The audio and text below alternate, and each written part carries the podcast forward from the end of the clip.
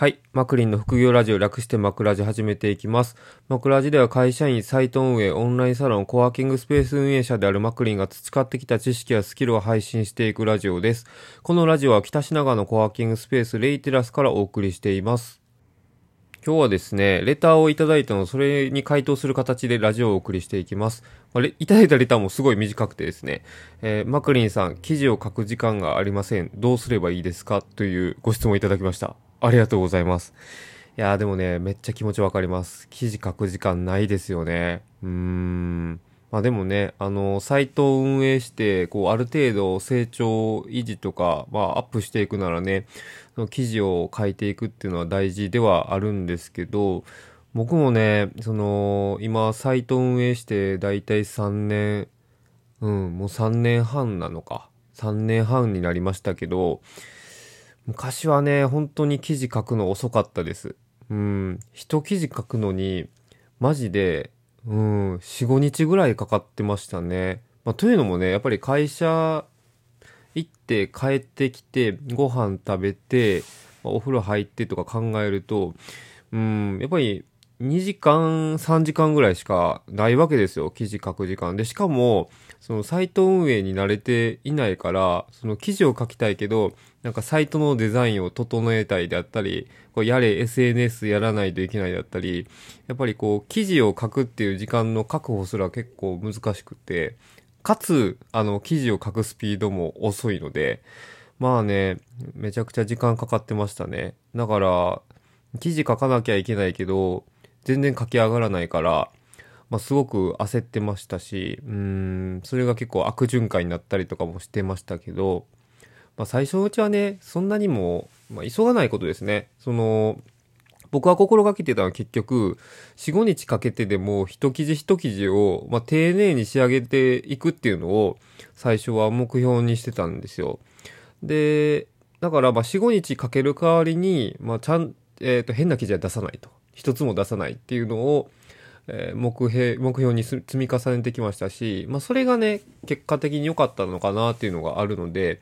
なんか毎日記事を一記事アップするよりは、4、5日かけて一記事アップしていくっていうルーチン繰り返した方が結果的に、あの、残る記事が増えていくかなっていうのは、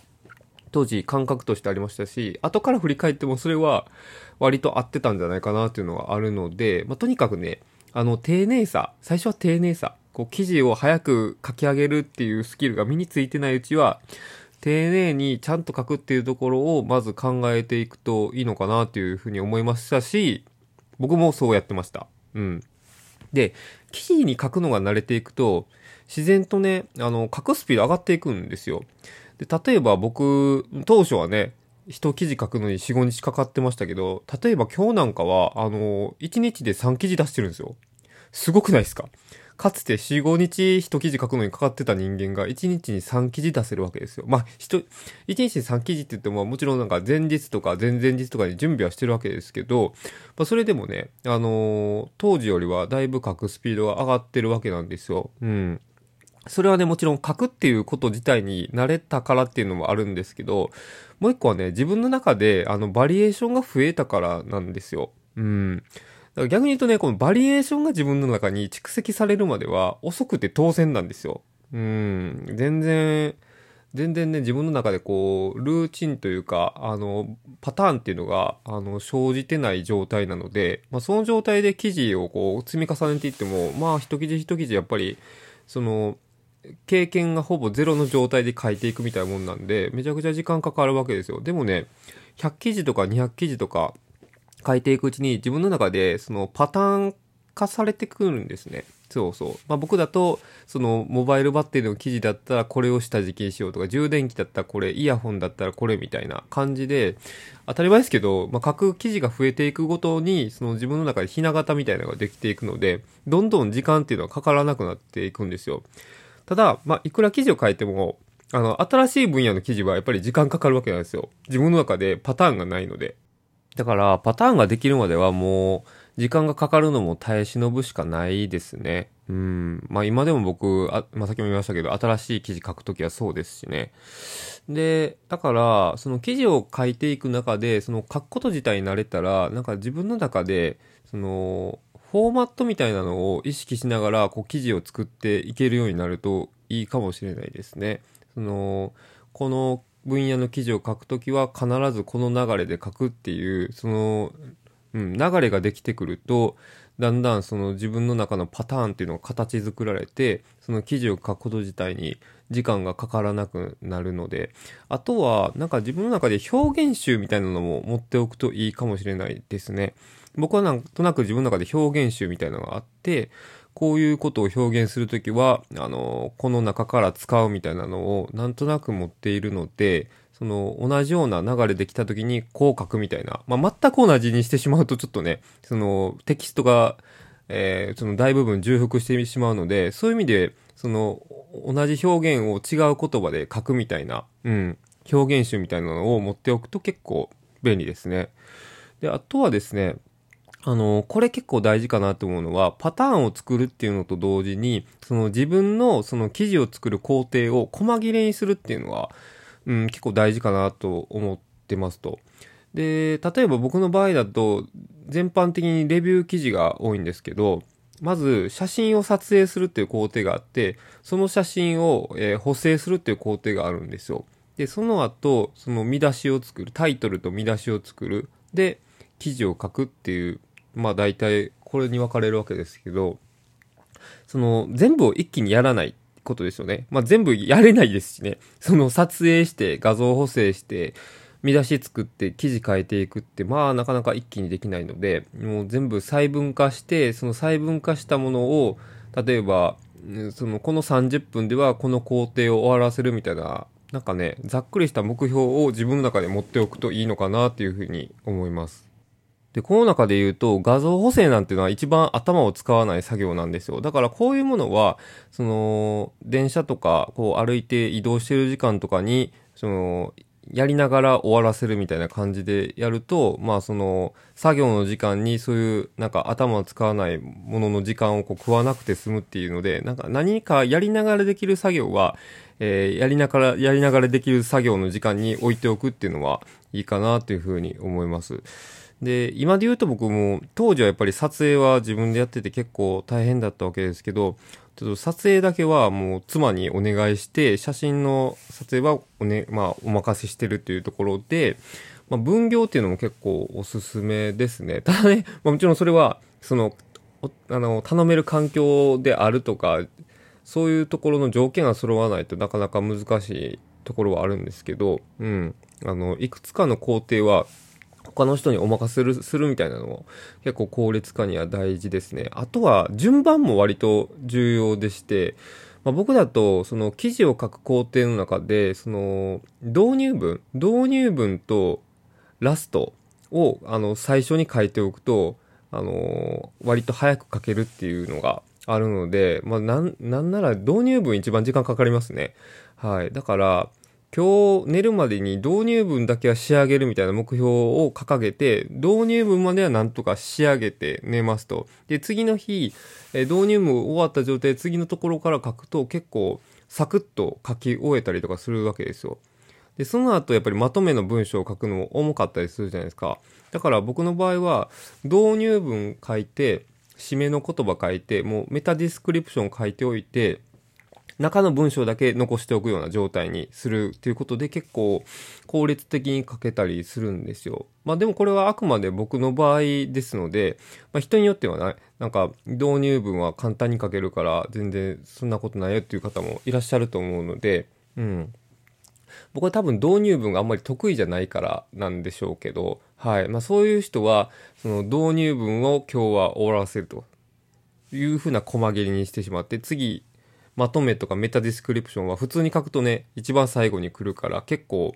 めんどくさいわけじゃないですか。なんか、中の文章書き終えて、まとめの文章を書くってなると結構、普通に記事の順番で書くと疲れてたりするので、それを避けるためにも、まとめとメタディスクリプションも、もう最初に書いておくことで、あの、中の文章を書いて、中の文章の終わりを書いたときに、あ、もうまとめとメタディスクリプションを書き終わってるみたいな感じで、うん、結構気が楽になったりもするので、まあ、こういうなんか自分の中でのなんとなくの、えー、順番を持っておくといいかなと思います。だから、何もね、上から下まで順番通りに書いていく必要はないわけですよ。うん。重いところから先に、ね、ポイントポイントで終わらせていくみたいなところもできればね、結構効率的に進められたりするわけで、いいですよね。うん。だから効率的になんか記事を書く上で僕が一番重要だと思ったのはやっぱり細切れにできたっていうことですかね。なんか昔はね、やっぱり作業を細切りにするっていうのは得意じゃなかったんですよね。うん。なかなか自分の工程どこで分ければいいのかは分からなかったことで、なかなかこう効率的に進められなかったりしたんですよ。でもね、なんかもう、ある時ね、めちゃくちゃ忙しくなって、その自分の工程をこう細かく分けざるを得ないなっていうフェーズの時があったんですよ。まあそういう時に、その自分の工程をこう細かく分けて、えー、この時間にはこれ、この時間にはこれっていう風な感じで当て込むことができるようになってから、あのー、結構クイックに作業を進められるようになったので、これは大きかな、かったなと思いますし、いずれその自分のこう記事のパターンがいくつか組み上げられたら、その細切に、細切れにする能力っていうのは、あのだんだん得得していくといいかなっていうふうに思います。だから僕今結構やり方としては、例えば A, B, C, D, E っていう、えー、5つの、えー、自分の中で仕事があったとして、A, B, C, D, E もその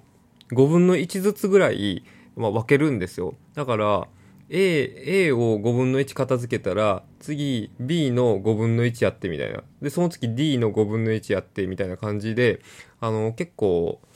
そのいいろいろ一緒にやってるんですよね。そうすることで、あの、結構飽きないんですよね。うん。A っていう作業に飽きたから次 D やろうかみたいな感じで自分の中でこう気分転換しながらちょこちょこ進めていけるのでなんかね結果的に見るとその方が早かったりするんですよ。なんかね A っていう作業を細切りにしてもして進めたとしたら割と飽きるんですよね。それでなんか結果的に仕事が遅くなったりとかしてたケースあるので、まあ、細分化して、なおかつ自分の中で5種類ぐらいの別の仕事を一緒に放り込んであげると、割と飽きずに進められるかなと思います。まあなんか食べ物で言うとね、やっぱりチャーハンばっかり食べてたら飽きるじゃないですか。あの、チャーハンの合間に、あの、よくついてるあのスープ飲んだりとか、餃子食べたりとか、まあ、そうすることで結構ね、あの、飽きずに満足度も上がるみたいなところあるんで、うん、複数の種類の仕事を細切れにして、こうちょいちょいつまみ食いして、あの、それぞれ仕上げていくっていうのはおすすめですね。あ、で、あの、自分のひな形を作るっていうところで、あの、一個だけ、もしあの、ワードプレスでサイトを作ってらっしゃるんであれば、あの、おすすめのプラグインがあって、えー、僕はあの、デュプリケートポスツっていう、デュプリケートポスツですね。っていうプラグインを使っていて、これ何なのかっていうと、要は記事を複製するプラグインなんですよ。はい。だから、僕はあの新しい記事を作るとき、例えばモバイルバッテリーの記事を作るときとかは、その過去記事の似たようなモバイルバッテリーの記事を、えー、新規で複製して、その複製した記事を上書きしていく形で、その新しい記事を作ったりするわけなんですよ。うん。それで割と効率化できてる部分はあるので、もしね、ワードプレスでサイトを運営してらっしゃる方なら、このデュプリケートポストっていうプラグインは、うん、割と欠かせないかなと思いますので、はい、ぜひ導入してみてください。はい。ということで、あの、記事を書く時間がありません。どうすればいいですかというご質問に対する回答のラジオをお送りさせていただきました。まあ、こんな感じで、まあ、サイト運営なり、なんか他のことなり、この間結構ね、あの、面白い質問いただいて、あの、草野正宗のボーカルを聞くのにおすすめのイヤホンはっていうご質問いただいたんですけど、まあ、そんな感じでね、全然、あの、どういった、あの、類のご質問でも大丈夫ですので、お気軽にレターなりコメント欄なりでいただければと思いますので、はい、お気軽にどしどしください。ということで、またお会いしましょう。